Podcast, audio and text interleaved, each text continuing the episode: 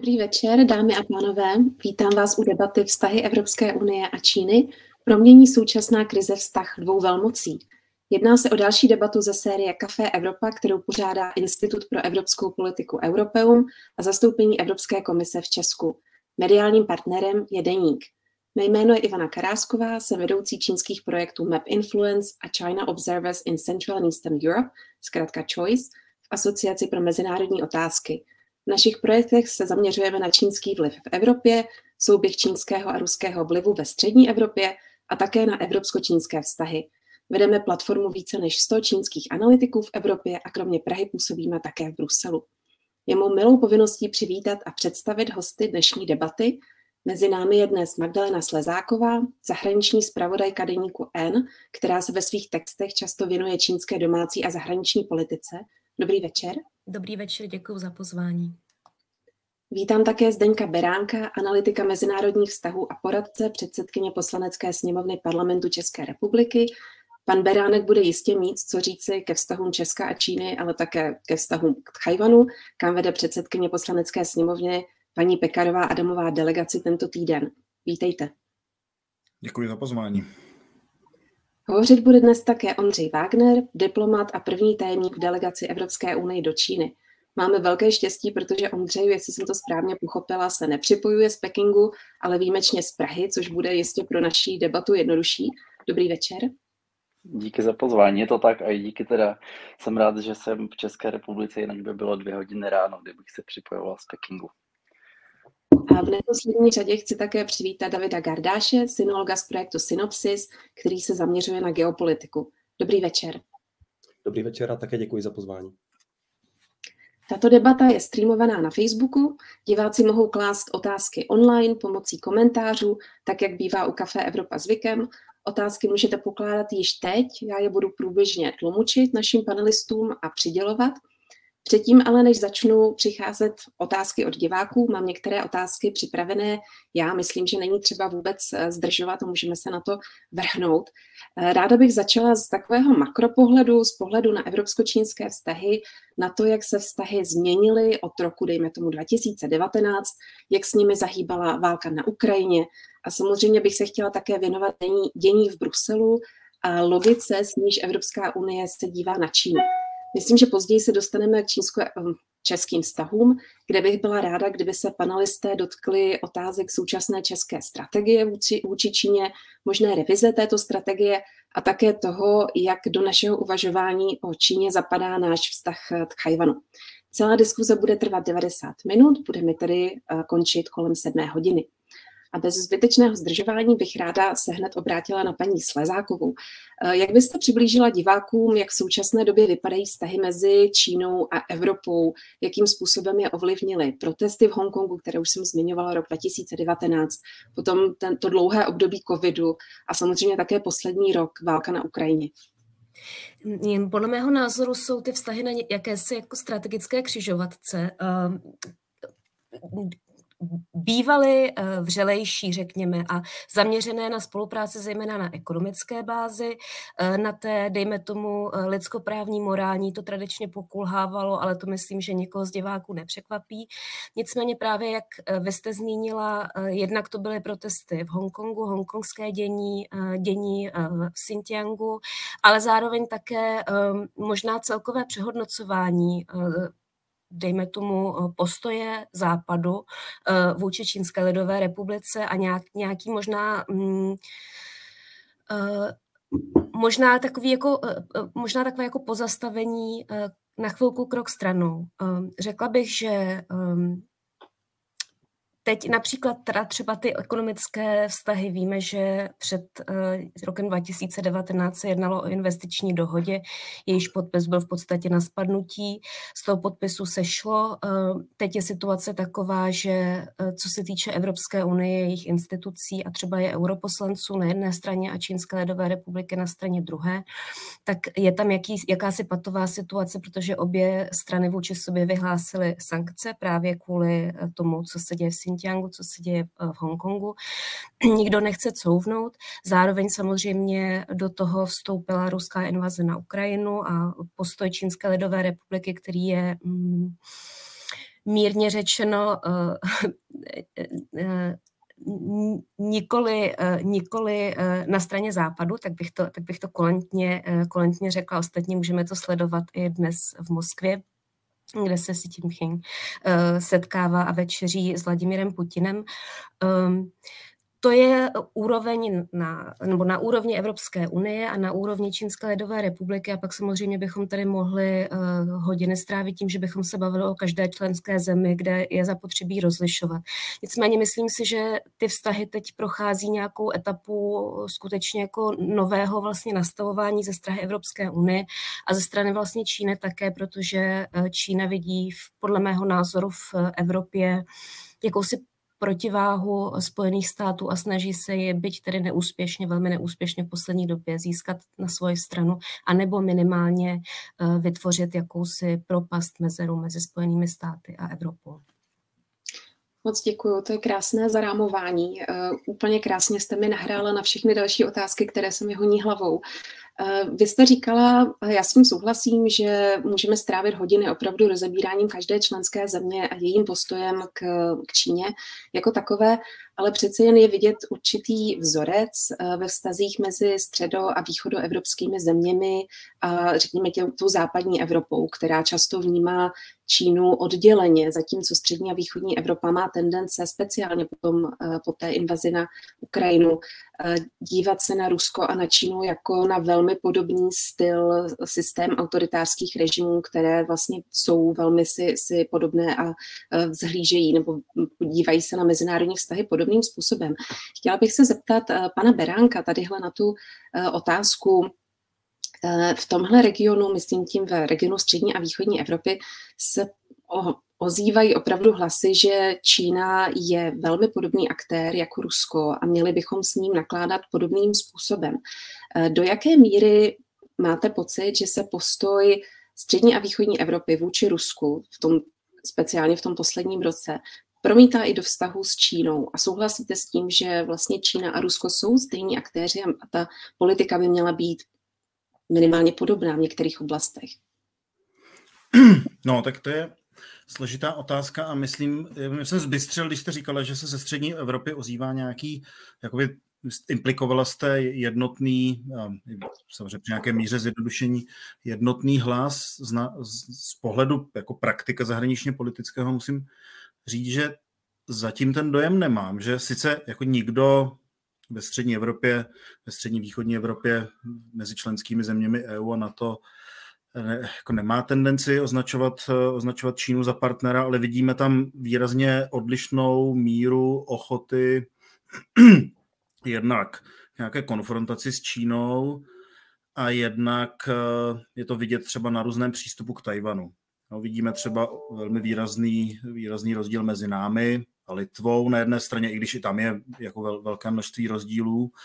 A, a například mezi Slovenskem a Polskem, kde je vidět, že prostě i, při nějakých našich diskuzích s partnery, na, dejme tomu na polské straně, tak je vidět, že, že tam je určitá zdrženlivost, jakoby neochota otevírat, otevírat další frontu konfrontace právě v souvislosti s tím, že probíhá jako zásadní, zásadní konfrontace mezi, mezi Západem a Ruskem. Jako je, tam, je tam prostě zdrženlivost pouštět se do, do, do boje na dvou frontách, ale, ale zároveň to, jakým způsobem a ten, a ten, ten dnešní, dnešní timing je v tomhle skvělý, jako v uvozovkách, že probíhá ta schůzka v Moskvě a bude asi hodně, hodně rozhodovat to, jakým způsobem se právě čí, čínské vedení postaví, postaví k té k ruské agresi na Ukrajině. Tam jako u některých zemí vidíme, nebo je nám je to sdělováno ze strany partnerů, že to skutečně bedlivě sledují a to může být, to může být tou proměnou. Pokud by Čína překročila nějakou, nějakou určitou linii, a podporu Rusku začala, začala poskytovat přímo třeba, na, řekněme, dodávkami zbraní ve větším množství, nějakém strategickém množství, tak asi bychom viděli, viděli výrazný rozdíl v politice. A to platí samozřejmě nejenom pro, nejenom pro střední východní Evropu. To bych zmínil, abych se pak možná k tomu vrátil ještě později, jak paní kolegyně Slezáková tak pěkně zarámovala, tak abych tady jenom uh, možná sdílel a pro náš region je to důležitý pohled, pohled spoza Atlantiku, spoza Spojených států, což je něco, co velmi výrazně se promítá a pravděpodobně bude promítat do, do chování našich, našich středoevropských, tradičně transatlantických až na výjimky přátel. Uh, míněno právě zejména Polsko.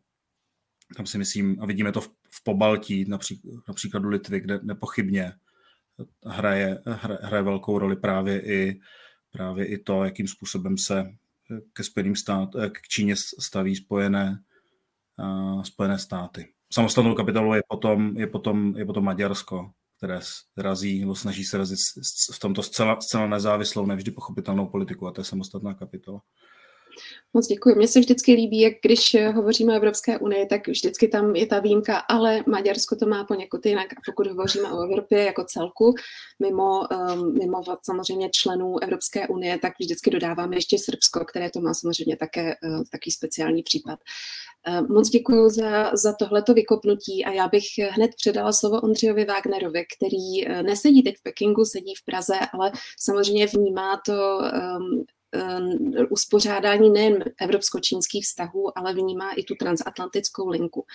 Eh, Ondřej za ten poslední rok, eh, který toho opravdu hodně změnil, bych řekla, jakým způsobem se posunuly ty čínsko evropské vztahy i se zřetelí ke Spojeným státům americkým. A umím si představit, že pravděpodobně začneš větou, je to velmi složité.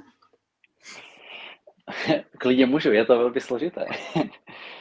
um, Co se týká toho vývoje vztahu za poslední rok, tak uh, řekl bych, že tam je jeden velký předěl a to je uh, předěl prosincový, kdy uh, Čína už vlastně nemohla nadále držet ta protipandemická opatření. Nazývali to dynamický nulový covid, jestli to správně překládám do češtiny.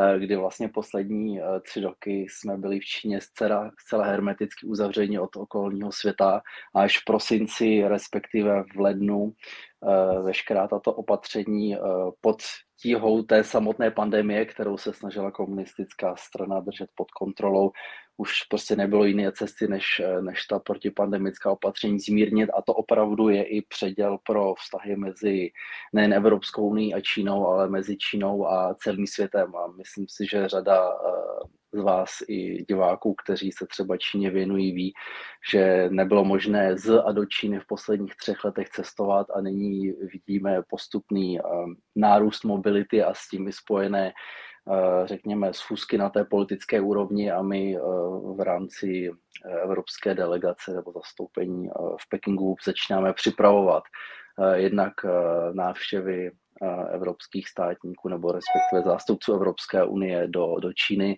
a zároveň i cítíme zvýšený zájem čínských partnerů o návštěvu nejen Bruselu, ale dalších evropských hlavních měst. Co se pak týká možná jenom jenom abych doplnil teda ten poslední rok, ať je to teda samozřejmě ruská invaze Ukrajiny, která opravdu, řekl bych, v každé možná i v nečekaných oblastech mění to, jak vnímáme Čínu jako partnera a opravdu invaze Ruska má dramatický vliv i na vztahy mezi Evropskou unii a Čínou. A je to, co už zmiňovali ostatní panelisté, je to ten přístup Číny, který my nazýváme jako proruská neutralita, ale čím dál více, včetně té dnešní návštěvy prezidenta Xi Jinpinga v Moskvě, spíš akcentujeme ten první element, což je proruská pozice.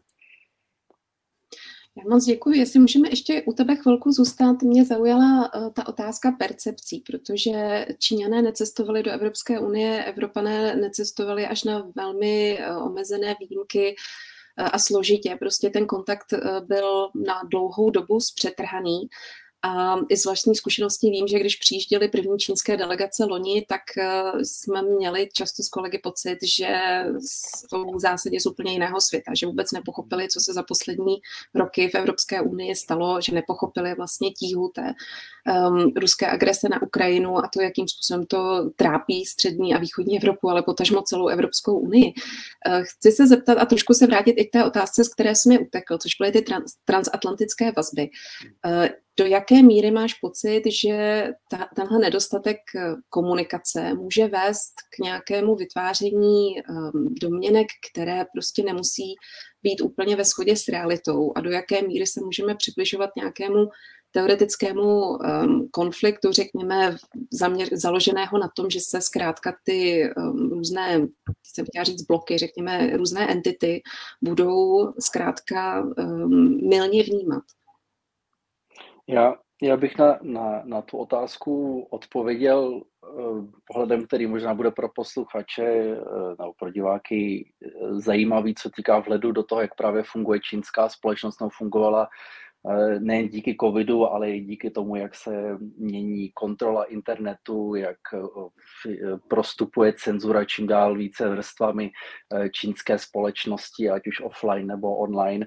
A to pak podle mě má i pak výrazný vliv na to, jak Číňani, ať už jako občané nebo Číňani jako politici, diplomaté vnímají okolní svět, včetně Spojených států nebo ruské invaze Ukrajiny. A opravdu za těch posledních šest let, co, co žiji a pracuji v Číně, tak vnímám velmi znatelně ten rozdíl, eh, kdy, eh, řekněme, v tom roce 2016-17, kdy jsem eh, poprvé začal jako diplomat pracovat v Číně, ze strany Číňanů byl zájem o, o navazování nových kontaktů, o, o poznávání světa. Byl tam, byla tam opravdu, řekl bych, vysoká míra zájmu. Eh, když se posuneme do roku 2023, tak já osobně ten eh, zájem eh, už tolik nevidím z jednání ať už s, s čínskými diplomaty nebo s dalšími politiky nebo úředníky v rámci čínské státní zprávy se ten zájem vytratil.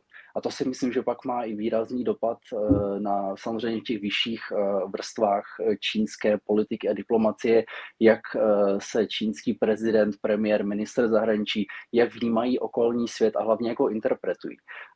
Z našich nebo z mých osobních poznatků v rámci jednání v Číně jsem často byl překvapený, nebo jsem často překvapený, kdy naši partneři nemají úplné informace o tom, co se děje ve světě.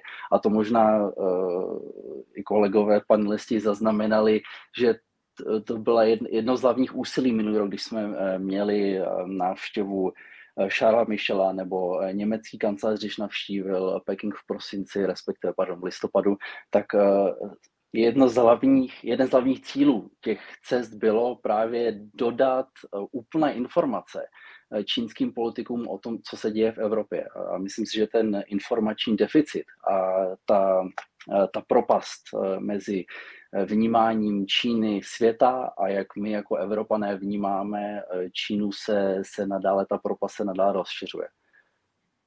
Děkuji. Já myslím, že určitě vzájemné sankce tomu nepřispěly ehm, a na té, na té vlastně think tankové úrovni mohu potvrdit, že ochota lidí, eh, akademiků, expertů cestovat do Číny je, nechci říct blízká nula, ale řekněme poměrně, poměrně malá. Um, Davide Gardáši, pokud mohu k vám, pojďme se podívat na logiku toho čínského chování trošku čínskýma očima. Eh, Xi Jinping je na návštěvě Moskvy, eh, chystá se, nebo pokud už není na setkání s Vladimírem Putinem, a také se chystá možný telefonát, zatím pokud vím nepotvrzený, s Volodomirem Zelenským. Co očekáváte od schůzky v Moskvě a jak pravděpodobné je, že by Čína mohla hrát roli zprostředkovatele mezi Ruskem a Ukrajinou? A chtěla bych k tomu dodat ještě třetí otázku, pokud mohu najednou takto. Um, myslíte, že čínská ochota, pokud tam nějaká samozřejmě je hypotetická, stát se jakýmsi mediátorem toho konfliktu, přestože um, my na západě vnímáme tu čínskou pozici spíš jako pro ruskou neutralitu, že může být um, úspěšná, že může vést k něčemu, co bude vlastně přijatelné pro obě strany? Tak aniž bych chtěl, aby to znělo jako kliše, tak samozřejmě těžce předjímat výsledek toho jednání předtím, než oficiálně tedy zveřejní obě strany uh, vlastně výsledek toho, k čemu došly.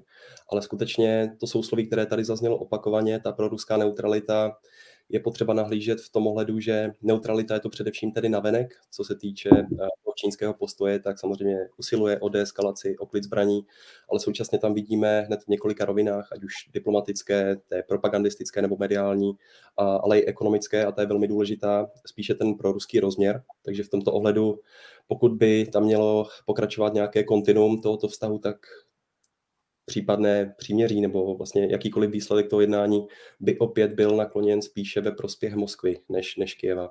A v tomto ohledu je potom zajímavé se podívat i na vlastně personální vazby mezi Vladimirem Putinem a Xi Jinpingem, protože oni jeden druhého označují vlastně za nejlepšího přítele na té mezinárodní scéně a že se hledali, až se našli a vlastně podobná eh, nějaká arčení. A potkali se už eh, více než 40krát od nástupu Xi Jinpinga k moci v roce 2012 a stejně tak se potkali i loni v Uzbekistánu a měli i několik hovorů od počátku té uh, vlastně invaze na Ukrajinu. Zatím se proběhl jiný hovor mezi Xi Jinpingem a Volodymyrem Zelenským, takže to opět do jisté míry uh, ukazuje, nakolik můžeme mluvit o neutralitě, co se týče toho čínského postoje uh, k válce na Ukrajině. Co se týče toho mírového jednání, tak tady existuje vlastně nedávný precedent, kdy se Číně podařilo uzavřít navázání diplomatických vazeb mezi Saudskou Arábí a Iránem. Byť je to zatím poměrně vágní, je to nějaký první krok k tomu, že se obě strany tedy opět zasednou k jednomu stolu a budou řešit tedy situaci kolem Perského záliva na východě. Ale současně to Číně dává právě momentální šanci na to navázat, na to momentum, které získalo v té diplomatické rovině a pokusit se o něco podobného mezi Ukrajinou a Ruskem. Ale obávám se, že tam to bude výrazně složitější pro Čínu, protože skutečně ten nejenom tedy tlak západu, ale vůbec to, co už tu také zaznělo, že Čína vůbec nechápe nebo si asi neuvědomuje, nakolik vážně toto téma rezonuje na tom evropském kontinentu, případně v transatlantickém regionu, tak jakákoliv snaha o to, aby to bylo podobně vágní, jako v případě toho blízkovýchodního vyjednání, se jí může do jisté míry vrátit, nebo rozhodně to nebude takový úspěch, který by rezonoval opět světovými médii. Ale tím se možná dostáváme k té třetí poslední otázce, vlastně jaká je ochota Číny na to, aby tento konflikt byl skončen v co možná nejbližší době, protože když se na to podíváme z nějakého širšího geopolitického hlediska, tak eh, Číně dost možná vyhovuje plně vojensky zaměstnaný západ, především tedy na to, které dodává vojenské dodávky na Ukrajinu, ale současně byť uzavřeli to partnerství bez hranic loni v únoru, tedy Ruská federace a Čína, tak každá země sleduje především své vlastní zájmy a nejinak je tomu i v případě Číny. A ty zájmy jsou často v křížku s Ruskou federací například co se týče tedy střední Asie, Dálného východu i oblast Arktidy vlastně, kde Čína má také svůj zájem na obchodních trasách, ale i těžbě surovin. Takže do jisté míry lze říci, že oslabené Rusko, sankcemi zatížené a vlastně mezinárodně dotlačené do náručí Číny, jich v podstatě taky vyhovuje. A teď otázka, nakolik tedy bude chtít vybruslit z této situace nějakou rychlou cestou a nakolik jim může vyhovovat to status quo. Já moc děkuji. Myslím, že zatím se všichni panelisté, eh, včetně moderátorky, shodují na vnímání eh, té situace. Samozřejmě pokud máte nějaký odlišný názor nebo byste chtěli něco dodat, eh, prosím klidně se přihlašte nebo vstupte do diskuze, reagujte jeden na druhého. Já bych ráda také znovu upozornila diváky našeho streamu, že mohou pokládat otázky panelistům přímo do komentářů na Facebooku a já je velice ráda předám příslušným panelistům. Zatím, než se k tomu dostaneme, ehm, probrali jsme situaci nebo pohled ehm, z takového makro pohledu, probrali jsme, jakým způsobem patrně to vnímá Čína. Pojďme se podívat trošku blíže na Evropskou unii. Eh, poměrně v posledních letech jsme viděli poměrně hektické legislativní dění v rámci Evropské komise.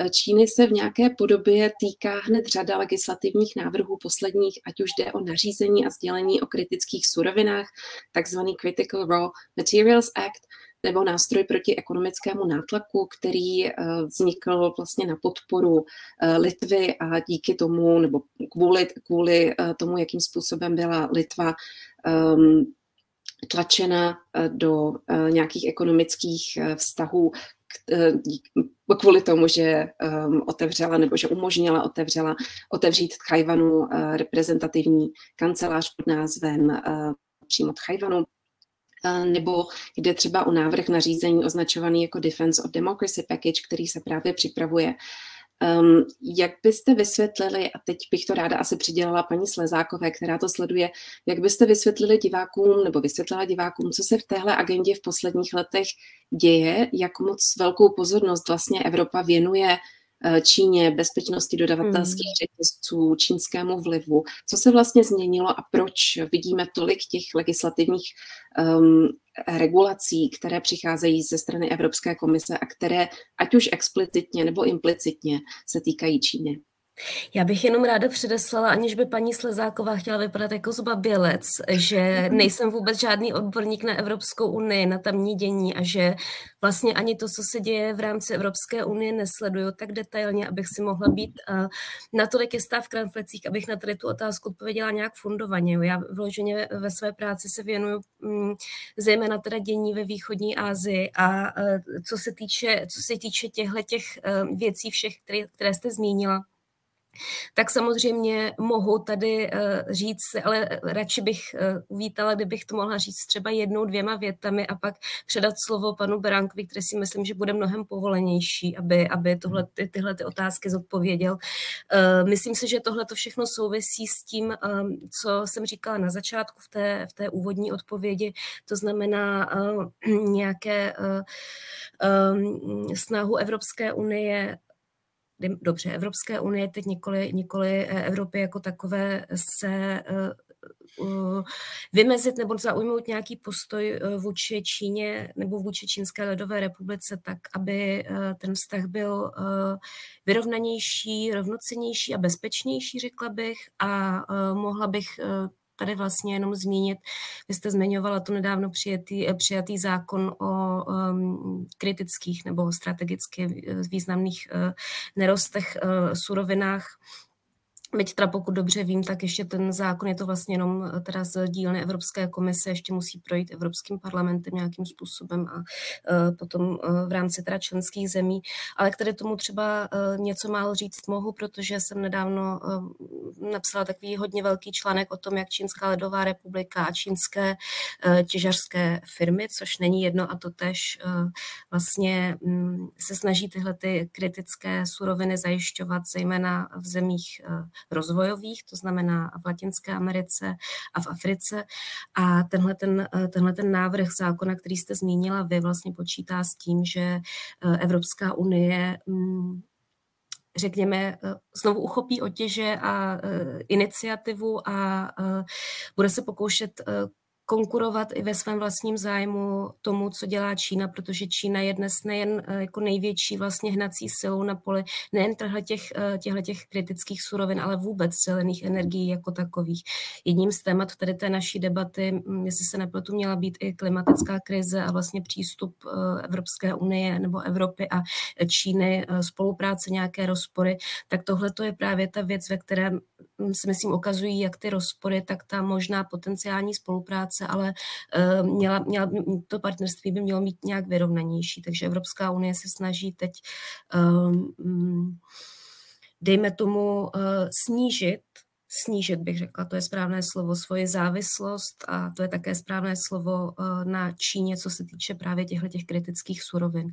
A z dovolení bych tedy předala, pokud by to bylo možné a nevadilo by to slovo panu Bránkovi, jestli by nechtěl jako povolanější na tohle reagovat. Děkuji. Myslím, že jste na to odpověděla úplně báječně a zase jste nám to krásně zarámovala, takže moc děkuji za to a omlouvám se za případně eh, nešikovně položený dotaz. A pan Beránek už se usmívá, takže předpokládám, že eh, by rád na to reagoval. A... No, mě, to lichotí ta, mě to ta důvěra, ale myslím taky, je to hodně komplexní, tak a pokusím se aspoň, aspoň částečně možná reagovat na, na ten dotaz. A taky nikoliv jako expert na, na dění v Bruselu, ale co si pamatuju, některá to opatření, které, jak jste říkala, buď implicitně nebo explicitně se týkají čínských hrozeb nebo čínských výzev, tak byla podle mě většinou přijímána. Je tam prostě vidět, že, že je to že jsou přijímána z, z ryze pragmatických důvodů. Dost často reagují na nějakou prostě hrozbu, která je, která je relativně hmatatelná nebo analyticky podložená. Není to z nějakých ideových důvodů, což je podle mě důležité.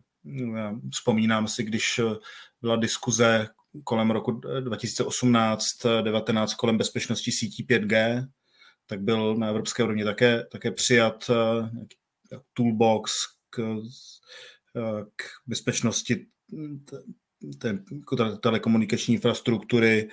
Viděli jsme právě tu reakci na, na, čínské, na čínský ekonomický nátlak proti Litvě, to jste sama zmínila v tom dotazu, tak tam bylo zcela jasné, že Evropa reaguje, že se uvědomila v, v ten moment, jakou, jak silnou zbraní Čína, Čína dispo, disponuje, že se prostě nechová jako, jako běžný partner v globalizované ekonomice, ale prostě dovede tu svoji ekonomickou sílu využít jako, jako dost brutální nástroj, což je něco, co asi řada lidí tušila, ale Čína dala okusit Evropě, že, že skutečně ochotná ten nástroj použít.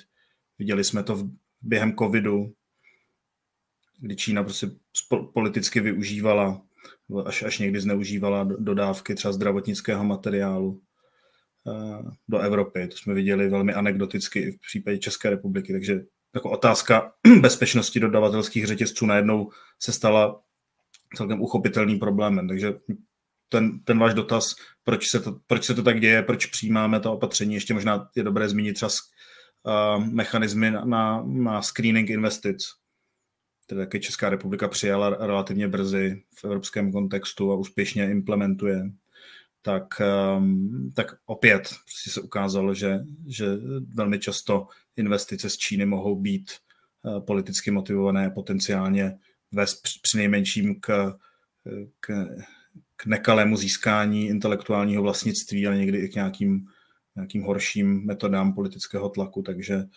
takže další jakoby, ukázka té kauzality, znamená prostě nějaký praktický problém. A vlastně v Evropě na, nalezáme schodu, že my ne, ne vždycky nalezáme schodu třeba právě v tom, jak, jak to politicky komunikovat, jak, jak to promítnout do vztahu, eh, do, do politických vztahů s Čínou, potom bilaterálních, nebo do vztahu s Tajvanem. Tam vidíte, se lišíme velmi, ale prostě ty, ty, na těch mechanismech se, se shodneme. Ale nechci, jako opět trošku mám tendenci nějakým způsobem do toho zatáhnout tu transatlantickou dimenzi a nechci to teďka příliš štěpit tu debatu, tak se tak k tomu můžeme vrátit. Ale Klidně zatahujte, to... ale já bych zatím eh, dala slovo Ondřejovi Wagnerovi, který také chtěl k, k téhle problematice něco podotknout a možná bych k tomu dodala ještě provokativní otázku. Mě z toho trochu vyplývá a nech, nechci říkat, kde stojím já, ale vyplývá mi z toho trošku z té debaty, že Evropská unie je responsivní. Tak pokud, pokud je Evropská unie responsivní vůči některým krokům, které dělá Čínská ledová republika, je responsivní dostatečně, jsou, ty, jsou ta přijatá legislativní opatření nebo ta navrhovaná legislativní opatření dostatečná podle eh, Ondřeje Wagnera? Já bych řekl, že určitě dostatečná nejsou. Je to dané tím, jak je Čína v oblasti diplomacie a zahraniční politiky a zahraničního obchodu extrémně aktivní. Já bych uh, takhle ve stručnosti odpověděl na tu vaši provokativní otázku uh, a možná bych jen doplnil ze svého osobního pohledu. Nemusí to nutně uh, reflektovat pozice Evropské unie, ale co se týká té základní otázky, proč Evropská unie zavádí ty, ty, ty ochranné nástroje, proč se snažíme diverzifikovat. Já myslím, že ta odpověď je nebo toto gros je relativně jednoduché, že do posud jsme vždycky preferovali cenu. Cena bylo hlavní kritérium, při kterém se evropské firmy rozhodovaly, zda budou nakupovat z Číny, zda budou navazovat eh, partnerství s čínskými firmami, zda budou eh, zakládat továrny a fabriky v Číně. A to vlastně jsme viděli od vstupu Číny do Světové obchodní organizace až do, řekněme, konce minulé dekády, kdy ten fokus opravdu byl na, na spolupráci, na nová partnerství. A to, jak se postupně eh, ten evropský pohled na Čínu mění a jak postupně eh, začínáme čím dál intenzivněji pocitovat i ten aspekt eh, Číny jako konkurenta, Číny jako systémového soupeře, tak i postupně Evropská unie reaguje a ty zmíněné mechanismy, které jste, které ostatní kolegové zmiňovali, přichází pomalu v platnost. Tudíž uh, určitě vnímám uh, kritiku analytiků, že, to je, že toho je málo, že to je pomalu. Uh, na druhou stranu, i když je to defenzivní nebo reaktivní, tak bych řekl, že to opravdu to jsou ty klíčové elementy, uh, které nám umožní být uh, více soběstační. Já jsem v tady tom realista a nevěřím, že se nám povede změnit Čínu, nepovede se nám přimět Eh, aby se Xi Jinping z ničeho nic rozhodl a odsoudil ruskou eh, agresi vůči Ukrajině, nepovede se nám změnit to, jakým stylem a směrem v rámci nového prvku čínské modernizace nebo modernizace s čínskými prvky se ne, nepodaří se nám změnit, jakým stylem se bude Čína vyvíjet, ale co opravdu můžeme změnit je to, eh, zda budeme eh, více soběstační a méně závislí na, eh, řekněme, oblastech, které jsou kritické pro evropský rozvoj a pro evropskou prosperitu, ale bohužel většina těchto sektorů v rámci nich jsme závislí na Číně. Za mě je to teda poměrně eh, nebezpečná situace, eh, kdy naše budoucí prosperita je do jisté míry závislá na, na Číně. Ať už je to právě třeba ten zmiňovaný nástroj pro zajištění větší nezávislosti v oblasti kritických surovin, který byl představený minulý týden, anebo řada těch uh, dalších opatření, které byly představeny v posledních dvou, třech letech. Já moc děkuji. Myslím, že se tady točíme kolem té otázky závislosti a toho, co si vlastně Evropa ve finále vybere. Zda to bude ta vyšší cena, nebo zda to bude vyšší bezpečnost, nebo zda to bude nějaký kompromis mezi těmito eh, dvěma eh, póly. Ehm, a zmiňoval to například ředitel PIS Koudelka už, když mluvil o lékové závislosti, že pořád se vlastně točíme kolem nějakého způsobu eh, koexistence, řekněme, s Čínou, kdy evropské firmy byly zvyklé na to, že to je vlastně Eldorado, že to je neomezený, trh neomezených možností, kde ta pravidla nejsou tak úplně eh, jasně daná, ať už tedy ke škodě evropských firm, nebo naopak ku prospěchu evropských, ale samozřejmě i dalších jiných globálních firm. A toho, jakým způsobem teď eh, bude, budeme vlastně politicky a bezpečnostně navigovat. Takže tohle je vlastně takové poměrně zajímavé, zajímavé kolbiště, bych řekla, a je to zajímavý oříšek pro pro, politiky a pro bezpečnostní analytiky, samozřejmě i pro, pro biznesmeny jako takové. Už nám přišla první otázka z publika, která se týká právě závislosti eh, a nějaký posluchač nebo divák, je to nevidím jméno, eh, se ptá, zda představuje závislost Evropy na čínských technologiích do budoucna hrozbu, eh, ať už se jedná o 5G sítě nebo o dopravní systémy, jako například v Německu. Chtěla bych se zeptat Zdeňka Beránka, jak to vnímá. Ta, ta otázka byla dost návodná. Pochopitelně já se domnívám, asi nebudu sám, že ano, závislost na, kom, na komkoliv, kdo, kdo není skutečně jako důvěryhodným spojencem, tak je, tak je nebezpečná. A právě závislost konkrétně třeba na, na, na, te, na těch technologiích telekomunikačních, konkrétně při výstavbě sítí 5G, byla jedním podle mě jedním z budíčků určitě v České republice, ale myslím si, že i v dalších, v dalších zemích EU, eh, e vzpomínám si, bylo to velké téma třeba i ve Spojených státech, které právě v té době v tomto kontextu přijímali, přijímali velmi rázná opatření eh, právě na, na, za, za tím účelem, aby, aby kontrolovali vliv Číny právě při výstavbě té infrastruktury. Takže to, to nebezpečí si tam, si tam uvědomujeme a je, je, je zcela objektivní. Pak je tam uh, zmíněna v tom dotazu závislost na dopravních systémech, jestli jsou možná míněny um, třeba, třeba přístavy, nebo eh, kde, kde velmi ráda eh, Čína investuje právě do, do, těch, do těch kritických, do, těch, do té kritické dopravní infrastruktury, tak tam je to zcela jednoznačné. Tam mi ukázala, jakým způsobem jakým způsobem takovou závislost dovede využít, kdy to, kdy to spojuje třeba s, vlastně s finančními nástroji, a často se, často se stávalo, že, um, že příjemci vlastně těch čínských investic do dopravní infrastruktury potom se ocitali v dluhových pastích, třeba v, v zemích třetího světa. Dělali jsme to na Sri Lance třeba, že, kde to vedlo k destabilizaci vlastně celé země a těch příkladů, těch příkladů je víc. Takže těch způsobů, jakým Čína dovede, už to ukázala, bohužel, tu závislost eh, využít, tak je celá řada. Je to, může to být prost, prosté v vozovkách získávání informací, ale může to být potom i jako může to být i nátlak na, na elity, může to být uh, zcela destruktivní tlak na, na, na, celou, na celou tu společnost. Takže prostá odpověď je ano a je to ten důvod, proč právě i celá Evropa se byla schodná, schopná shodnout na, na některých nástrojích, které, tomu mají bránit. Mm-hmm. Ta otázka, máte pravdu, byla návodná. Pojďme ji tedy otočit, aby se návodnou nestala. A chtěla bych se zeptat Davida Gardáše jako odborníka na, na Čínu a na vnitřní vývoj v Číně. Um, Co kdybychom hovořili o vzájemné závislosti, protože ani všechny technologie, vlastně, které, o které Čína má zájem, taky ještě nemá k dispozici, nedokáže je vlastně vyrobit nebo získat na, na svém domácím trhu. Eh, není to tedy tak, že do určité míry je i Čína závislá na svém přístupu k evropským technologiím, na přístupu k evropskému trhu všeobecně a tak dále. Dá se o tom hovořit i takto, stále ještě jako o vzájemné závislosti? Já bych řekl, že do jisté míry určitě lze pohlížet na tu skutečnost tímto prismatem o jakési vzájemné interdependenci, provázanosti, ať už tedy Číny na jedné straně, v případě Evropy, Spojených států, ale v podstatě i zbytku světa na straně druhé.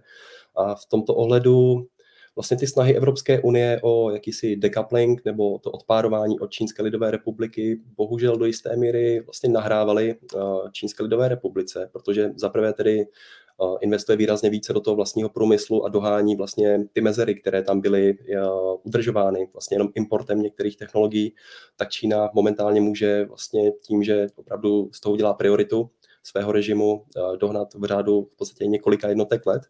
A co je možná ještě důležitější, a zaznělo to i při nedávném sjezdu Všečínského schromáždění lidových zástupců, kde byl vlastně Xi Jinping po třetí zvolen prezidentem, tak on zdůraznil, že Čína je momentálně obehnána a izolována vlastně agresivními aktéry, když to řeknu takto, a podstatě tím implicitně myslel mimo jiné i tu snahu se ekonomicky odpárovat od Čínské lidové republiky. Takže to má dvě roviny s tím, že v momentě, kdy se budeme až příliš zbavovat té závislosti nebo spíše jakékoliv kooperace, tak tím dáváme jistý prostor Číně k tomu, aby dohnala ty vlastní kapacity, byť to samozřejmě dělala dlouhodobě, ať už co do eh, získávání skrze joint ventures firmy, následnou krádež eh, toho know-how a intelektuálního vlastnictví, jak už tu zaznělo, ale skutečně v momentě, kdy nebudou žádné páky, například teď se zmiňovaly i ty eh, polovodiče nebo ty nejvýkonnější čipy, které nejsou nadále vyváženy do Číny, a právě tedy skrze iniciativu Spojených států amerických a další státy se následně přidali,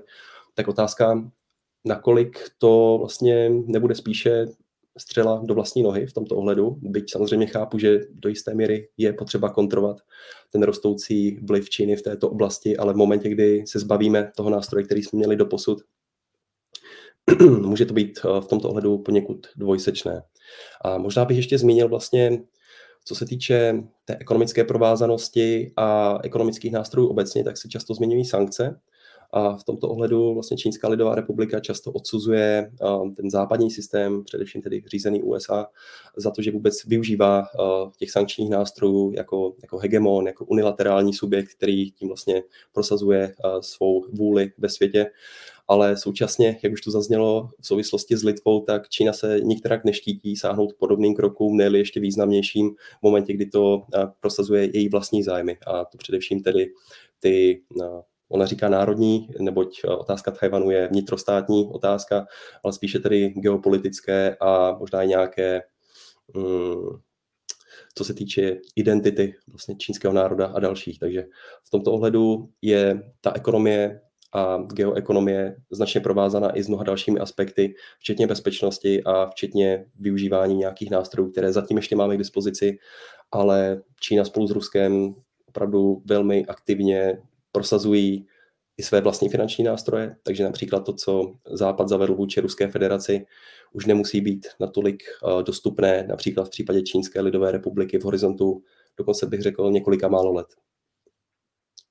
Já moc děkuji. Mě k tomu samozřejmě napadlo milion doplňujících dotazů a, a komentářů, ale pojďme uh, se vrátit k dotazům z, od našich diváků. Kristýna Kosmanová se ptá paní Slezákové, je a měla by být evropská zahraniční politika směrem k Číně jednotná? Eh, evropská zahraniční politika směrem k Číně jednotná není, pokud se budeme bavit, eh, pokud budeme srovnávat, je samozřejmě jedna věc je politika Evropské unie jako takové a potom, potom těch eh, členských zemí. Tady předpokládám, že asi se jsou míněny ty členské země, protože jinak by to slovo jednotná nedávalo smysl. Já si myslím, že takový, taková velmi hezká anekdota, která to, nebo hezká otázka volby přídavného jména, ale která tu nejednotnost ilustruje, je loňský podzim, kdy se do Pekingu chystal německý kancléř Scholz a předtím jednal s francouzským prezidentem Macronem. Tyhle ty dva státníky zmiňují kvůli tomu, že po odchodu Velké Británie nebo Spojeného království z Evropské unie jsou to vlastně dvě takové dejme tomu, nejvýznamnější eh, země v rámci Evropské unie, co se týče nějakého hlasu nebo síly, byť teda teď vidíme poslední rok, že se eh, docela silně profiluje Polsko, ale tak to už je jiná věc. No a tihle dva pánové se velmi ostře neschodli ohledně toho, co se bude dít eh, během Scholzovy návštěvy v Pekingu, protože prezident Macron, pokud já vím, tak by se býval rád k té Scholzově cestě připojil. On sám samozřejmě už vlastně od začátku nebo od začátku ruské invaze, to je takový ošemetný termín, protože ruská armáda už samozřejmě na Ukrajině působí od roku 2014, ale eh, od toho loňského února eh, on se vlastně nebo vystupuje v, v pozici takového jednoho z, nej, eh, z nejvokálnějších, nejaktivnějších evropských lídrů, co se týče vlastně právě eh, snahy působit, neříkám schválně tlačit, působit na, na Čínu a na čínské vedení tak, aby ono zase zpětně působilo na Vladimira Putina, aby nějak dosáhlo toho, aby to, co se děje na Ukrajině, se dít přestalo. Nicméně německý kancléř eh, tu Macronovu nabídku odmítl eh, poměrně rázně, pokud se nepletu, eh, tudíž Macron se stáhl vlastně, rozhodl se, že, nebo byl dotlačen k tomu, že pojede do Pekingu, jak už plánoval, předtím avizoval až letos. A mm, my, myslím si, že na tady tom je vidět eh, vlastně ta obtížnost, eh, se kterou eh, evropské země hledají nějakou jednotící linku. My jsme tady na, na, na tom kontinentě hm, Spousta věcí nás odděluje, spousta věcí odděluje i politiky jednotlivých těch zemí a je poměrně jako naivní si představovat, že teď najednou všichni budeme táhnout za uh, jeden provaz, když toho nejsme mnohdy schopni ani ve vnitřních unijních záležitostech. Uh, na druhou stranu, uh, podle toho, co tady vidím já, a znovu tady říkám, že nejsem každodenní pozorovatel nebo odborný pozorovatel unijní politiky, ale to, co se děje na půdě Evropy, si myslím, že vede k nějakému, k nějaké větší nemožnosti možná úplně jednotě, ale k nějakému většímu souladu, co se týče eh, přístupu vůči Číně. To je první část té otázky. Druhá část té otázky, můj osobní názor je, že eh, stoprocentně si myslím, že by evropská zahraniční politika politika směrem k Číně být jednotná měla. A to z toho důvodu zase, když se podíváme, už jenom teda z toho, když se podíváme vlastně, nebo pokusíme se podívat na to čínskýma očima, tak Čína už z hlediska své uh, historie a z hlediska toho, jak vlastně v dějinách fungovala, jaké postavení zastávala a jak se na toto postavení odvolává nynější čínské vedení, tak uh, s malými hráči nejedná. To je právě také důvod, proč ona pořád mluví o těch bilaterálních vztazích, o vzájemné vzájemné, vzájemně prospěšné spolupráci, protože v momentě, kdy je nějaký velký celek fragmentarizovaný, tak ona potom s těmi jednotlivými fragmenty si může zacházet lépe, tak jak uh, ona si sama přeje. To znamená, uh, čím větší hráčí bude stát jako na druhém uh, straně toho hřiště, tak tím větší od ní bude mít respekt možná a tím větší bude mít šanci něčeho dosáhnout. To je jako můj osobní názor. Myslím si, že je to v zájmu Evropy, aby, abychom jako ten jeden pro vás stáhli. Andřej, chtěl byste doplnit? Já možná budu trochu nesouhlasit eh, s paní Slovákou, co se týká toho obecného hodnocení, zda naše politika vůči Číně je jednotná. Já teda eh, spíš teda pohledem nenutně z Bruselu, ale spíš pohledem z Pekingu, co se týká fungování eh, jednotlivých ambasád členských států a, a nás jako delegace Evropské unie, tak za těch šest let, co jsem v Pekingu, kdy první tři roky jsem nejdřív byl jako národní diplomat na České ambasádě a poslední tři roky eh, jsem byl, eh, neustále jsem jako diplomat eh, za Evropskou unii, tak opravdu cítím poměrně velkou výraznou změnu, co se týká jednoty. Kdy nechci jmenovat státy, zbytečně by to akorát vytvářelo dramata a nepochopení, kdy před šesti lety, řekněme, bylo více států, které se snažili vymezovat pozitivně vůči Číně a teď, když jednáme o citlivých otázkách a o našem přístupu k Číně, tak ta jednota je výrazně silnější a ten počet států, které by nějak rozporovali nebo nesouhlasili eh, s tímto pohledem, tak je výrazně menší. Tak to je taková eh, obecná odpověď. A co se týká, možná i pro diváky by mohlo být zajímavé, co vlastně si myslí Čína o jednotě eh, Evropské unie vůči Číně, tak právě tyto pozitivní změny vedou Čínu k tomu, že to nevidí zcela, zcela ráda. Je, je, řekl bych, že Čína je vůči té intenzivní, intenzivnější notě um, je kritická, i když samozřejmě na veřejnosti, ať už to bylo eh, při posledním vyjádření eh, nového čínského ministra zahraničí, eh, který deklaroval podporu evropské integraci a tudíž i, řekněme, té jednotné politice v oblasti zahraniční věcí, tak ale zároveň čistě prakticky v Pekingu vidíme, že například čínské ministerstvo zahraničí nevždy je tak otevřené, řekněme, iniciativám, kde by všechny členské státy, všech 27 členských států a delegace Evropské unie byla zastoupena na jednom jednání. Snaží se nás někdy tříštit, rozdělovat právě do bloku, jak už jsme zmiňovali, 14 eh, plus 1, tak to je vlastně jeden z formátů, eh, který potenciálně může tu jednotu tříštit, ale z vlastní zkušenosti eh, posledních let eh, bych naopak řekl, že ten, ta platforma a respektive členské státy Evropské unie, které jsou součástí té platformy, tak se drží velice úzce té jednotné politiky vůči Číně.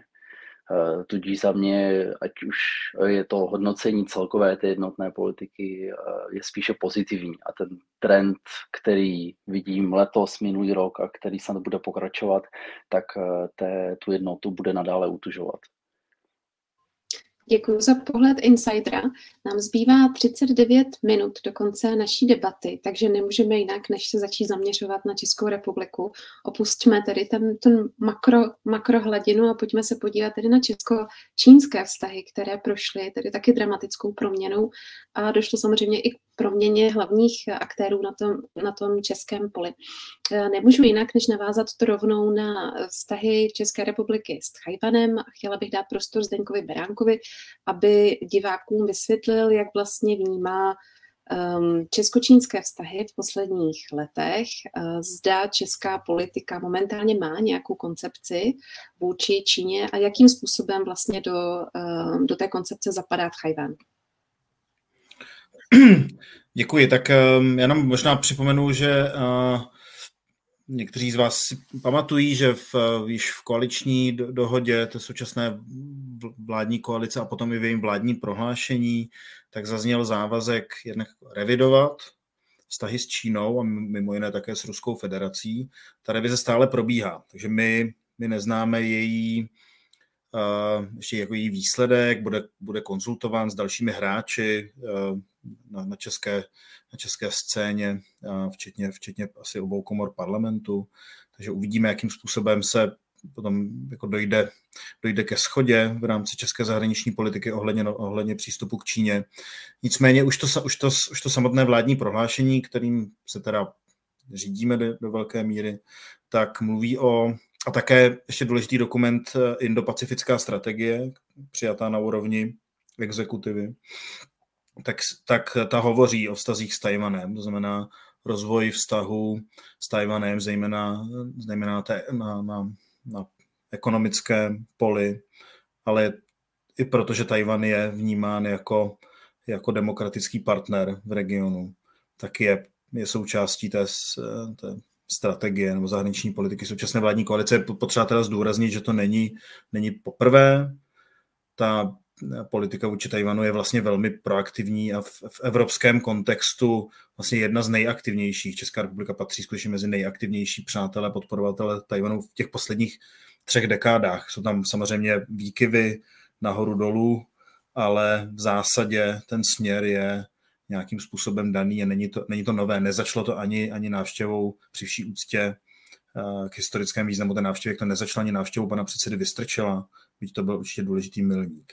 Teď možná k současnosti, když se tady ptáte vlastně na tu, na tu cestu paní předsedkyně, na kterou vyráží, eh, vyráží ta delegace zítra, napřed do Jižní Koreje a potom na Tajván, tak eh, tam je snaha to nenutně spojovat s Čínou, jakože by to neměly být, jako ne, nemělo by to být hra s nulovým součtem, neměly by to být nutně úplně spojité nádoby. Samozřejmě no to, nejde to oddělit, ale není to tak, že, že jako cesta na Tajván uh, jednání 150 uh, člené delegace, včetně asi 100 představitelů firmního sektoru, jako nemá, má vést primárně k, k dosažení konkrétních výsledků na Tajvanu. Celá ta cesta má nějakým způsobem posunout i, řekněme, na politické úrovni ty vztahy v nějaké míře, ale ne, nemá, jako není za cíl zhoršovat vztahy s Čínou. My, my a jestli můžu, mluvím, že tak, tak to vnímá i, i paní předsedkyně sněmovny, i ti další, i ti, i, i ti další zákonodárci, kteří se, té, kteří se té cesty účastní, tak cílem té cesty není, není a priori zhoršení vztahu s Čínou. Cílem té cesty je zlepšením vztahu s, s Tajvanem a, a řekl bych, tak já vnímám uh, strategický cíl té cesty i v tom ukázat dalším partnerům, pokud ne v celé Evropě, když to by bylo skvělé, tak minimálně v té střední Evropě, o které jsme se bavili na samém začátku, že spolupráce s Tajvanem může být zajímavá, že, že je v našem zájmu ji rozvíjet z čistě pragmatických důvodů, ale, ale i, z nějak, i z nějakých, řekněme, hodnotových důvodů a doufáme, že to, bude, že to bude rezonovat. Konec konců opravdu se nepohybujeme ve váku, nechci předbíhat tu debatu, ale vidíme, že německá ministrině míří, eh, ministrině, myslím, pro vědu nebo ministrině školství, že míří na Tajván, což je bezprecedentní. Vím, že jsme od, od eh, francouzských kolegů, že i tam se může může dojít nějaké návštěvě na, na vysoké exekutivní úrovni podobného typu, má někdo z rezortních ministrů. Vidíme zajímavou debatu v Itálii, znamená, vidíme tam, vidíme tam nějaký posun, ale zase není to, a vidíte, že vlastně se bavíme o zemích, které, které si nečekáme v, v dohledné době nějaký konfrontační kurz vůči Číně. I přesto, že tyto země třeba na evropském poli eh, vyjádří souhlas s nějakými nástroji, které, které mají čelit hrozbám z Číny, ale sami rozhodně nejsou, nejsou v konfrontačním kurzu. Ale přesto vnímají, že rozvoj vztahu s Tajvanem je, je výhodný. A my to vnímáme jako něco, co má i potom implikace. Posiluje to nějakým způsobem postavení Tajvanu. A brání to v poslední větu a nějakým způsobem to zvyšuje šanci na zachování statu quo v tajvanské úžině, potažmo, potažmo v regionu. Já moc děkuju. Eh, ta mise nad Chajvan, kterou vede paní Pekarová Adamová, má svoje webové stránky nebo takové prohlášení eh, na webových stránkách, eh, kde ten jazyk, já bych si dovolila říct, že je provokativní, není zcela vlastně neutrální. Když se diváci rozkliknou nějaké často kladené dotazy, tak si mohou udělat obrázek samozřejmě sami. Chtěla bych se zeptat Davida Gardáše jednak na tu předchozí otázku samozřejmě, ale potom i na tu, teď na doplňující otázku, která je samozřejmě vysoce spekulativní, ale pojďme, um, pojďme ji položit stejně, zda, jaká bude asi čínská reakce. Ne, že by ta čínská reakce musela být nějakým způsobem omezující pro českou zahraniční politiku, myslím si, že by ani nebýt neměla, ale pojďme hovořit o tom, co vlastně můžeme očekávat, uh, že se patrně stane potom, uh, po té návštěvě. Tak já to možná vezmu od konce. A když se zamyslíme na tou reakcí, tak uh asi by bylo spíše překvapením, kdyby žádná retorická reakce nenastala s tím, že kdykoliv nějaká parlamentní uh, vlastně delegace nebo kdokoliv významný ze zahraničí navštíví Tajván, tak to vždy rezonuje v čínských médiích a ta si vždy dávají záležet na tom, aby bylo zdůrazněno, že tím byly raněny city 1,4 miliardy čínských obyvatel, byť tomu tak samozřejmě není. A řekl bych, že pro naprosto většinu čínských obyvatel je ta otázka nejenom marginální, ale dokonce osobně známe Číňany, kteří si uvědomují, že otázka Tchajvanu je nejmenším sporná, respektive nárokování komunistickou stranou Číny tohoto ostrovního státu. Takže reakce v podobě retoriky lze očekávat určitě. Další otázkou je potom nějaké ekonomické spřažení našich potenciálních nějakých významnějších aktivit na té poli spolupráce. A tady si troufnu tvrdit, že jistým Jistou sebereflexi musela Čína podstoupit po té, co se odhodlala velmi tvrdě ekonomicky zakročit proti Litvě, protože v momentě, kdy to opět vlastně spojilo ty evropské země a dokonce přenesli vlastně tento spor ke Světové obchodní organizaci, tak tím pádem vlastně podporují jakousi jednotu a integritu těch evropských zemí, jak jsme to řešili, což je vlastně nežádoucí z pohledu Pekingu. Takže v momentě, kdyby ta reakce byla příliš silná, tak by tím vlastně riskovali, že opět jenom podpoří něco, proti čemu dlouhodobě bojují a spíše usilují o tu fragmentizaci. Takže opět je to o nějakém vybalancování adekvátnosti té reakce. A když se podíváme na ty česko-čínské vztahy obecněji, tak pochopitelně v poslední dekádě byly do značné míry ovlivňovány několika málo aktéry, asi není tajemstvím, že se zhlukovali kolem předchozího prezidenta Miloše Zemana a co je velmi důležité, tak tam měli velkou váhu privátní aktéři, soukromý biznis, především tedy firma PPF a její odnož Home Credit, která vlastně svými vlastními slovy stála za tím restartem a otočkou České republiky k Čínské lidové republice a vlastně k Ruské federaci, kde Home Credit měl svůj vlastní biznis. A bohužel, nebo bohu dík, eh, kdo ví, jak, jak k tomu přistupovat, ale to čínské angažmá skrze eh, vlastně podobně tak privátní firmu CFC bylo v České republice naprostým fiaskem a zde došlo k nějakému vystřízlivění a ztrátě naivity, což vlastně umožňuje České republice o něco eh, rychleji nebo s předstihem vyhodnotit to, k čemu možná některé země, včetně Maďarska, teprve směřují, že skutečně vlastně získávají nebo se staví do velmi podřadné role, co se týče nějakých vlivových aktivit Čínské lidové republiky a dostávají se do čím dál více závislostní pozice, když jsme tu řešili tu závislost. Takže v tomto ohledu Česká republika prošla jakousi mm, velmi zajímavou kapitolou, která nám umožnila vlastně nahlédnout potenciální rizika té přílišné spolupráce s Čínskou lidovou republikou a především tedy to, že z ní primárně profitovaly pouze jenom některé ekonomicko-politické elity. A co je zajímavé, tak vlastně Česká republika nadále váhá s výstupem z té skupiny 14 plus 1, dříve tedy 16, dokonce 17 plus 1. A bohužel si trochu tvrdit, že to opět souvisí s těmi hlavními aktéry poslední dekády, protože společnost Home Credit se stále ještě snaží získat vlastně podíl ze své odnože v Číně a zatím se jí to nepodařilo.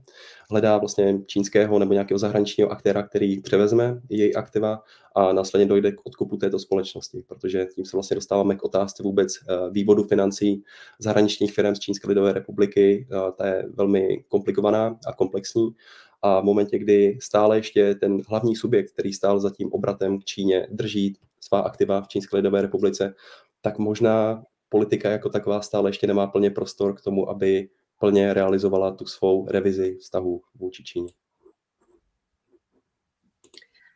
Já moc děkuju. Um, chtěla bych se zeptat paní Slezákové, jestli mohu na tu revizi. On, on je to takové trošku um, jako bavit se o paní Kolumbové. Nikdo ji nikdy neviděl. Uh, víme, že patrně vzniká, že patrně nějaká bude, ale uh, nevíme přesně, co v ní bude. Ale dejme tomu spekulativně, co by vy jste ráda vlastně v té revizi vztahu České republiky s Čínou našla?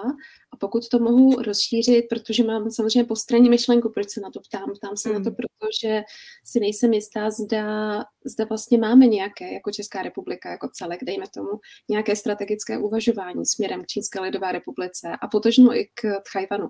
Takže možná bych se chtěla zeptat trošku na, tu, na tuto oblast. Zda vidíte nějaké strategické uvažování, nebo pokud třeba nevidíte, ale co byste ráda vlastně v té revizi um, strategie vy našla? Mm-hmm. Já teď se nejsem úplně jistá, jestli se ptáte mě jako, uh, jako uh, člověka nebo mě jako novinářky, protože to jsou dvě velice, uh, velice jako oddělené role. Já jsem tady jako novinářka, takže nemohu říkat, co já bych ráda v té, v té případné revizi viděla. Mohu říct pouze to, co si myslím, že tam může být, co je nějaký očekávaný, očekávaný nebo možný, možný, možná forma. A jak, jestli si myslím, že se to stane,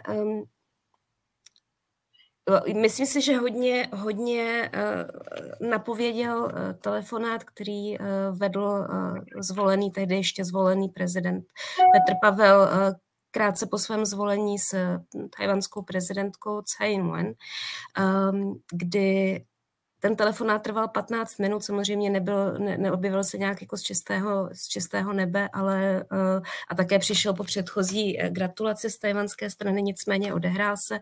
To je něco, co eh, by si člověk asi jen velmi stěží představoval u předchozího obyvatelstva Pražského hradu a mm, tam, pokud se nepletu, zaznělo něco v tom smyslu, že možná by mohlo nebo že není úplně vyloučeno, ne, že je na čase, ale že není úplně vyloučeno nějaké přehodnocení uh, toho, co je politika jedné Číny ze strany České, eh, České republiky.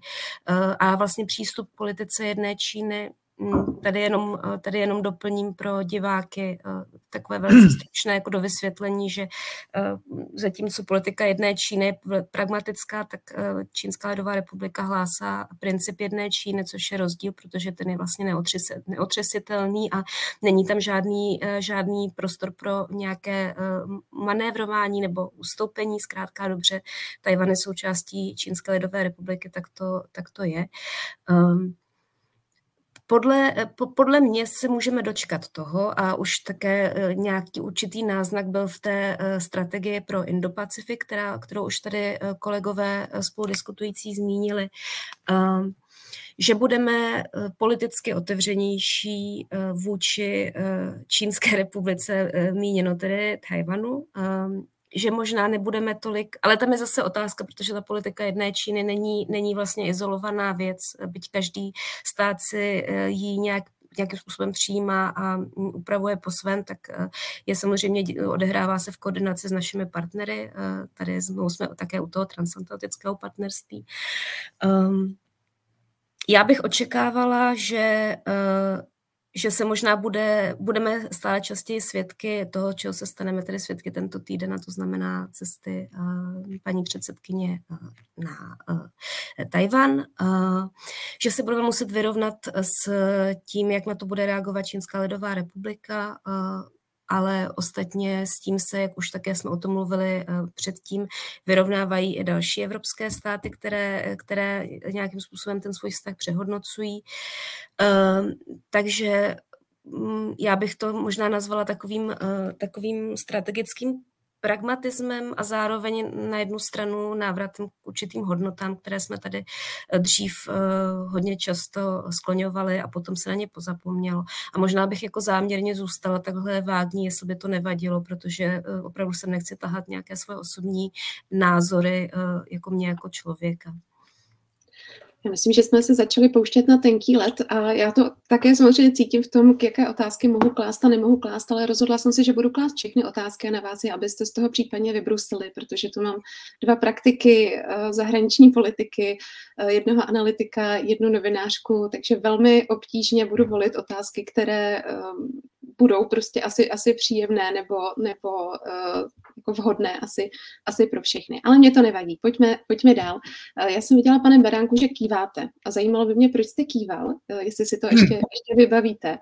A jsem, chtěla bych k tomu, jak už je mým zvykem, přidat ještě jednu malou podotázku a to, a to váš pohled vlastně na to, zda má Česká republika, nebo má mít Česká republika nějakou opravdu jednoznačnou strategii vůči Tchajvanu. A teď, ehm, teď budu strašně nekorektní a řeknu vlastně, že to je takový jako handl, jo? jestli máme něco, co, co chceme vlastně vyměnit uh, s Tajvanem, případně pokud to nechceme vyměnit s Tajvanem, tak to třeba chceme vyměnit v rámci Evropské unie, nebo chceme třeba něco získat v naší transatlantické vazbě, kterou jste už zmiňoval. Takže pořád se vlastně točím kolem té otázky, zda Česká republika ví, co chce ve vztahu k Číně a ví to ve vztahu k Tajvanu. Nevím, jak k Číně. Čínou se teď aktivně nezabýváme, tam bych souhlasil s paní Slezákou vlastně v mnoha věcech, které řekla. Líbilo, já jsem kýval v momentě, kdy uh, popisovala rozdíl mezi principem jedné Číny a, a politikou jedné Číny.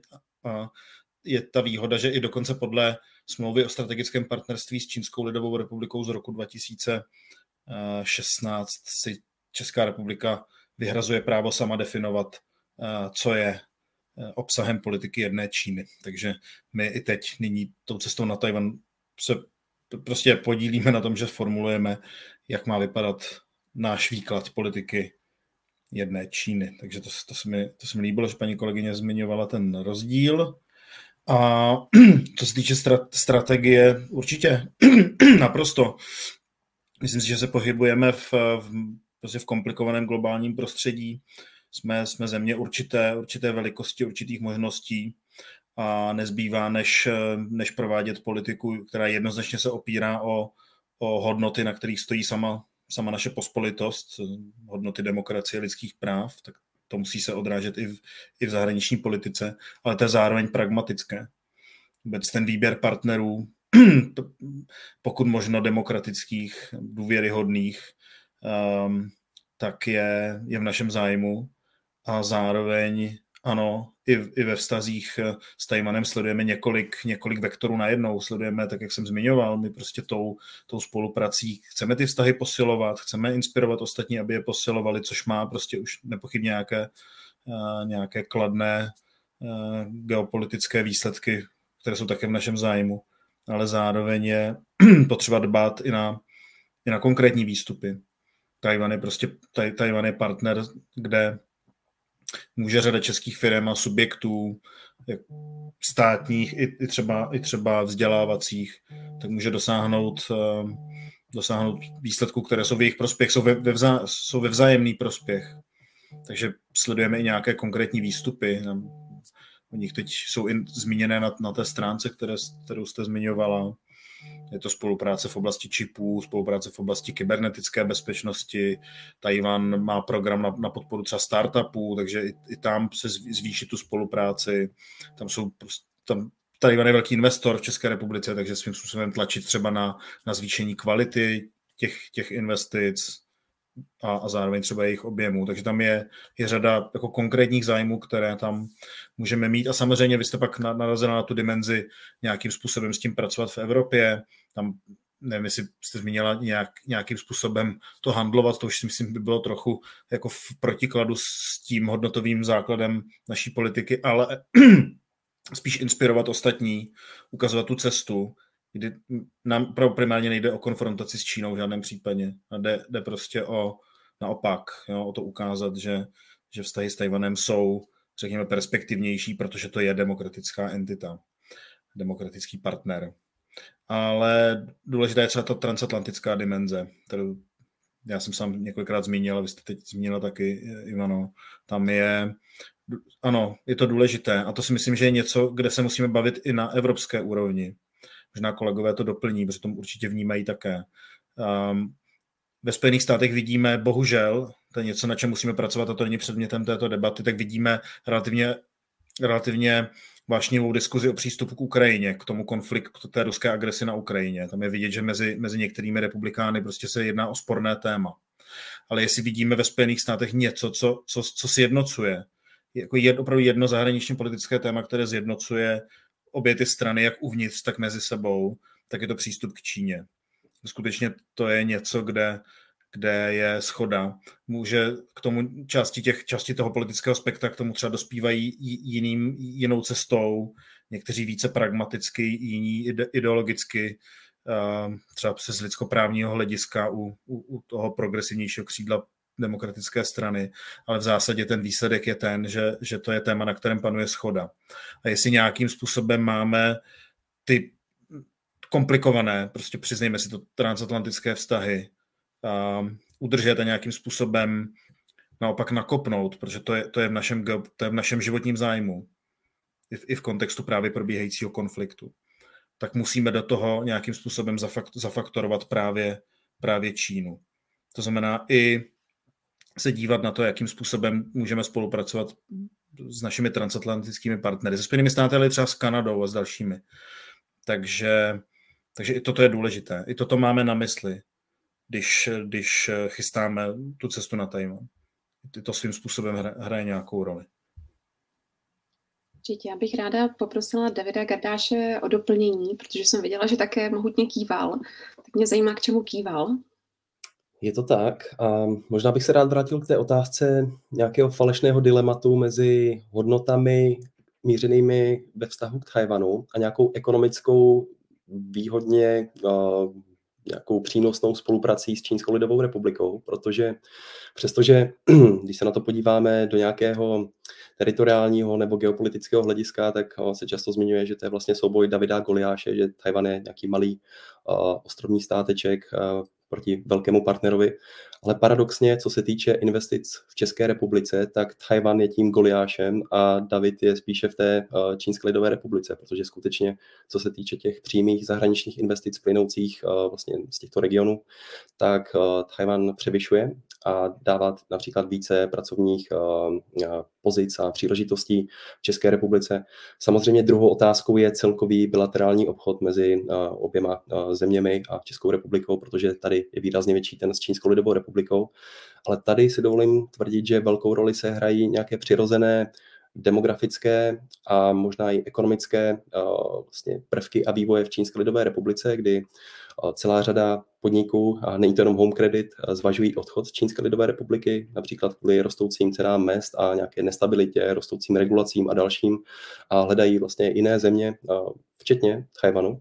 Takže v tomto ohledu vlastně může být nápomocné udržovat tu spolupráci s Tajvanem nejenom kvůli hodnotám, které zastáváme a které máme vlastně společné, ale i právě kvůli rozšíření té ekonomické spolupráce. Takže já jsem se chtěl jenom vlastně vyjádřit k tomu dilematu, které občas posluchači nebo vlastně širší populace může mít, že ano, můžeme pokračovat s Tajvanem, ale co z toho budeme mít, tak ku podivu to může být v jistých ohledech i více než z Čínské lidové republiky.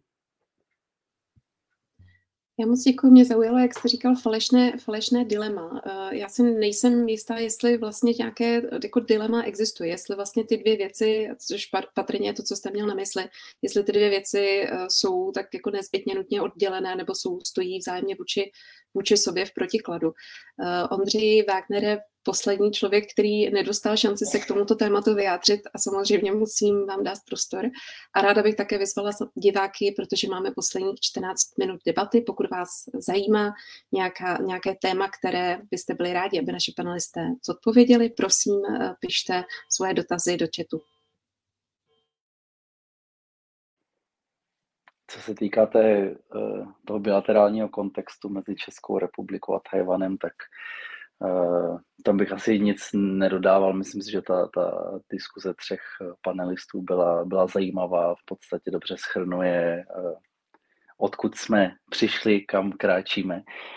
Já bych možná to jenom jako tak, možná spíš jako anekdota, ale co se týká toho principu jedné Číny nebo politiky jedné Číny, tak my Eh, často s kolegy v Pekingu eh, se zamýšlíme, jak právě můžeme vůči našim čínským partnerům eh, komunikovat témata, která jsou pro nás klíčová a samozřejmě ten poslední více než rok ruské invaze nás často vede k diskuzím, jak můžeme vysvětlovat našim partnerům, co se v Evropě děje a proč je Ukrajina důležitá.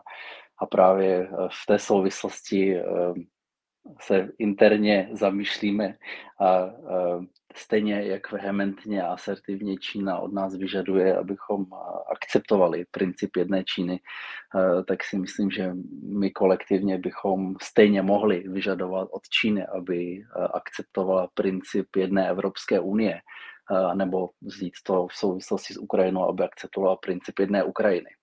V podstatě je to, co se týká té roviny požadavků a, eh, a principů mezinárodního práva, eh, tak je to, je to dost podobné a tam si myslím, že na tom příkladu právě se ukazuje to, jak si nerozumíme navzájem v té, v té konkrétní otázce nezávislosti a teritoriální integrity. Děkuju. Mám takovou provokativní otázku, abych tak řekla, um, která bude na všechny panelisty a která uh, otvírá takový výhled do budoucna.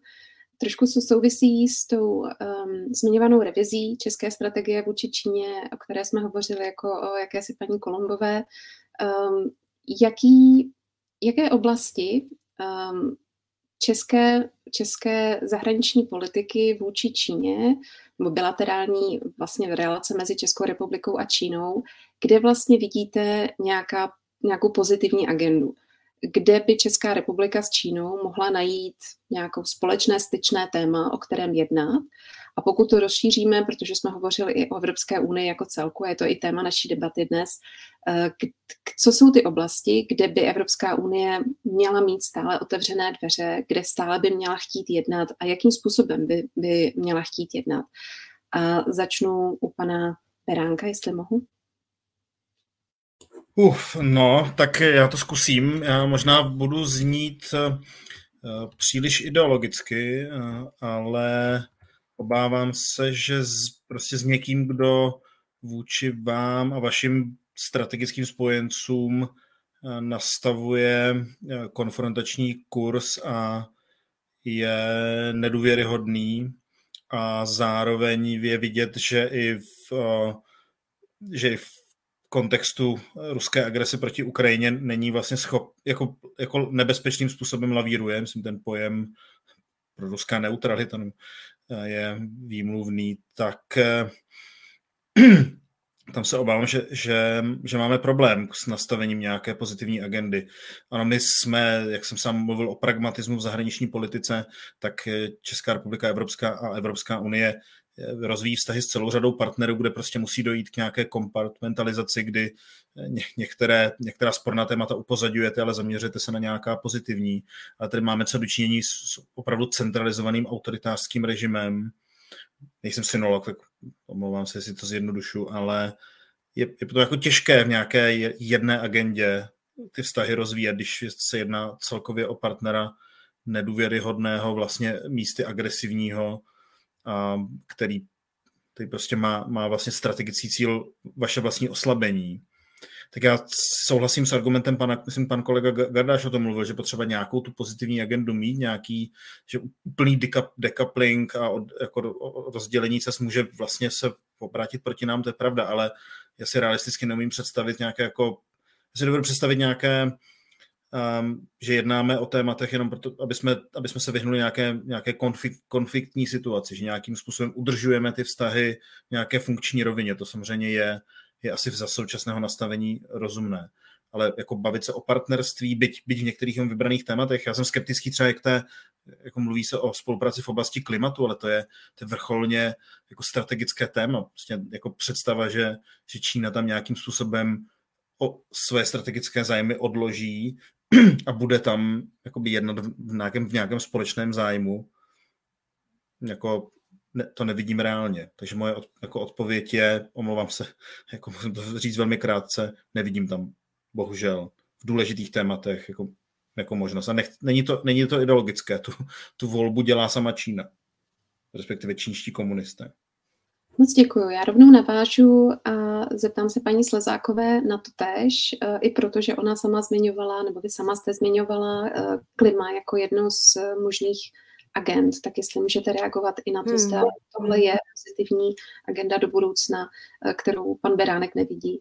Jo, já se musím přiznat, že Veď jsem uh, spíš, nebo zaměřením, snažím se být optimista a vlastně uh, nerada, nerada uh, neodpovídám na otázky. Vlastně tak tady tahle ta otázka mě nepříjemným způsobem zaskočila v tom smyslu, že když jsem poslouchala vlastně pana Beránka, tak na mě padla taková jako deka, že vlastně to vidím jako dost podobně a nejsem tomu vůbec ráda, jo, ale já jsem taky studovala synologii, šla jsem na ty studia kvůli tomu, že jsem Čínu, nebo Čína mě zajímala, bavila od dětství, eh, mám k té zemi a teď jsem teda trochu v osobní rovině, za se omlouvám jako hluboce prostě osobní vztah. Eh, přála bych se, aby to vypadalo jinak, eh, ale taky těžko, jako, no samozřejmě tak můžeme se tady bavit o takových jako benigních věcích, jako je třeba kultura, jo, nebo, a, a nebo, nebo, nebo mezilidské kontakty, kde se nebavíme na, o, té, o té mezivládní úrovni.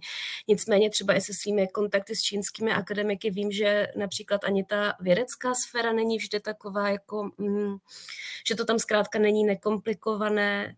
Um, Co se týče toho klimatu, tak samozřejmě tak celá, všechny země světa by měly táhnout teď za jeden provaz nebo snažit se tu klimatickou krizi nějak když neodvrátit, tak zmírnit. Na druhou stranu, přesně jak říkal pan Beránek, eh, Čína je natolik jako silný hráč v tomhle ohledu, že si myslím, že ona vlastně si bude ty dělat eh, věci, to je také v jejím zájmu, aby, aby eh, tady nastala nějaká katastrofa, aby nám neschořela planeta, ale ona je otázka, jak moc k tomu potřebuje někoho, jako jsme my. Jistě potřebuje k tomu asi Spojené státy a další, ale, ale my jako Českou republiku, nevím, asi se tak, taky, taky odmlčím bohužel s tím, že, že prostě ten pozitivní bod, eh, nějaký čistě pozitivní se mi tam hledá velmi těžko a s tím, s tím teda bohužel předám slovo eh, zbývajícím panelistům. Já bych si Ondřeje Wagnera nechala na samotný konec eh, a zeptala bych se Davida Gardáše na to tež a možná vám to ještě eh, do, do. Eh, možná se dá říct, že vlastně to, co Čína dělá v, v té klimatické politice, není žádný altruismus. Je to prostě čistě to, co slouží Číně jako takové. Uzavírá doly pro svoje vlastní, svoji vlastní stabilitu, pro svoji, eh, svoji vlastní jako sociální um, smír, řekněme, protože samozřejmě některé ty průmysly velmi silně znečišťují, což je hlavní důvod, proč uh, vlastně v Číně se protestuje. Nejsou, není to otázka lidských práv nebo jakýchkoliv práv, ale jsou to samozřejmě environmentální problémy. Takže možná, uh, že tohle by se dalo vnímat um, s takovými, řekněme, když to natáhnu na skřipec, tak by se dalo říct, že to je teoreticky pozitivní agenda, byť to Čína nedělá z altruistických důvodů, ale protože to je vlastně její vlastní zájem. Ale nebudu vám napovídat. Tak v podstatě už jste zodpověděla tu otázku vlastně vůbec přístupu k environmentálním otázkám v Čínské lidové republice, která velmi rezonuje té populace. Ostatně je to země, která byla proslulá i tím, že měla různé rakovinové vesnice, kde byl výrazně větší výskyt rakoviny než eh, vlastně statistický průměr. Během svého pobytu bylo celkem zácnost vidět slunce i v těch větších městech na východním pobřeží. Věřím, že teď eh, v poslední době se to změnilo, třeba i během covidu, když se eh, ten průmysl částečně uzavřel, tak mohli vlastně opět naskočit jisté nějaké environmentálně přátelštější iniciativy. Ale tady, když už tedy řešíme klima, je podle mě eh, k věci zmínit to, jaký vztah vlastně ke klimatu a ke změnám klimatu má Ruská federace jako důležitý partner Čínské lidové republiky. A ta naopak právě změny klimatu vnímá jako obrovskou příležitost, protože za prvé uh, rostají obrovské naleziště uh, nerostných surovin, vlastně permafrost zmizí ze Sibiře, stane se tam vlastně, naroste tam úrodná půda a celkově může využívat všechny tyto aspekty, i včetně těch arktických námořních tras vlastně ke svému užitku. A vlastně i ten větší důraz, například, který momentálně máme v, Euro- v Evropské unii na ty zvyšující se a, normy, a, vlastně částečně mm, na krátkou dobu, v nějakém krátkodobém horizontu může oslabit nějakou konkurenceschopnost, ale pokud se uchopí dobře a správně koncipuje, tak naopak může z dlouhodobého hlediska opravdu vést k tomu, že ten evropský průmysl bude vlastně nejenom výkonný, ale také výrazně zelenější. A pokud bych se měl dostat k jednomu tématu, na kterém by se snad mohla najít společná řeč s představiteli Čínské lidové republiky, tak oni celkem mají rádi různé globální iniciativy. Minulý týden vydali již třetí, a tentokrát je to globální civilizační iniciativa. Předtím to byla globální rozvojová a následně globální bezpečnostní iniciativa, která de facto formuluje tu vizi, kam se má ubírat celý svět a často to jsou poněkud odlišné stanoviska, ale ty samotné formulace nejsou až tak cizí těm hodnotám, na kterých stojíme. Takže v tomto ohledu by například dodržování smíru mezi národy nebo i vlastně podpora nějakých jednotlivých kultur, etnik, náboženských menšin a dalších, tak by mohla být zdůrazněna v tom ohledu nebo v tom vzájemném dialogu už vlastně jenom dbát na to, aby Čína skutečně dodržovala to, co předkládá světu a to, co mají mimo jiné i v ústavě. Je to právě například i ta rovnost všech náboženských menšin nebo právo na svobodné vyjádření, právo na uh, schromažďování a další, které byly výrazně omezeny. Takže v podstatě držet se toho, co Čína říká, ale opravdu je jako držet za slovo a dbát na to, aby tam nebyl žádný prostor pro nějaké ústupky v momentě, kdy se to té čínské straně hodí. Já moc děkuju a nakonec eh, bych ráda dala slovo Ondřejovi Wagnerovi. Zazněly tady dvě um, oblasti, které by mohly být tou pozitivní agendou nebo vlastně způsobem, jak udržovat nějaký dialog s Čínskou lidovou republikou a to, byl, uh, to bylo oblast lidských práv a oblast uh, klimatické politiky. Uh, jak vy se na to díváte? Já bych, já bych možná přidal třetí uh, střípek, je to spíš teda potenciál. Uh, je to agenda, která bude velice důležitá v příštích letech nejen pro Evropskou unii, ale i pro Čínu a to se týká eh, velice širokého záběru a to je eh, rozvojové cíle OSN po roce 2030. My vlastně do roku 2030 máme dány ty cíle a stejně jako eh, Čína, tak Evropská unie a ostatní státy a aktéři se aktivně zasazujeme o naplňování těch cílů, tak nicméně ale už se blížíme k tomu milníku, kde budeme muset začít vyjednávat o těch cílech po roce 2030. A tam ať ať už Čína bude jakákoliv, eh, ať už její zahraniční politika bude méně či více eh, přátelská a kooperativní, eh, tak tam bude naprosto klíčové, jak Evropská unie a Čína jako dva klíčoví aktéři v mezinárodní sadě budeme schopni si sednout za jeden vyjednávací stůl v rámci multilaterálního zastoupení všech národů světa a jak budeme moci být asi úspěšní. A ať už já samozřejmě vnímám ze strany kolegů, panelistů, tu skepsi vůči spolupráci, ale byl bych sám proti sobě, kdybych řekl, že žádná Eh, pozitivní agenda není, protože v tom případě bychom mohli zavřít eh, naši delegaci v Pekingu a já a dalších 50 kolegů, kteří tam působí, bychom mohli si zabalit kufry a odjet, eh, odjet zpátky do, do Evropy. Je to, je to náročné, ale spolupráce s Čínou není nemožná, i když samozřejmě ten zájem bych já bych ho definoval, že je velmi selektivní ze strany Číny o ty, o ty témata, o tu možnou pozitivní, pozitivní agendu. Ostatně rolí diplomacie je hovořit, i když partner není úplně příjemný. Takže na této eh, notě bych eh, ráda ukončila tuto debatu. Naplnili jsme celý čas, dokonce jsme trošku přitáhli. Já myslím, že bychom dokázali pokračovat ještě dalších několik hodin, protože tohle téma je velice komplexní, komplikované, ale samozřejmě i fascinující. Moc děkuji panelistům za jejich brilantní odpovědi. Děkuji divákům, že jste sledovali další debatu ze série Café Evropa a všem přeji příjemný večer.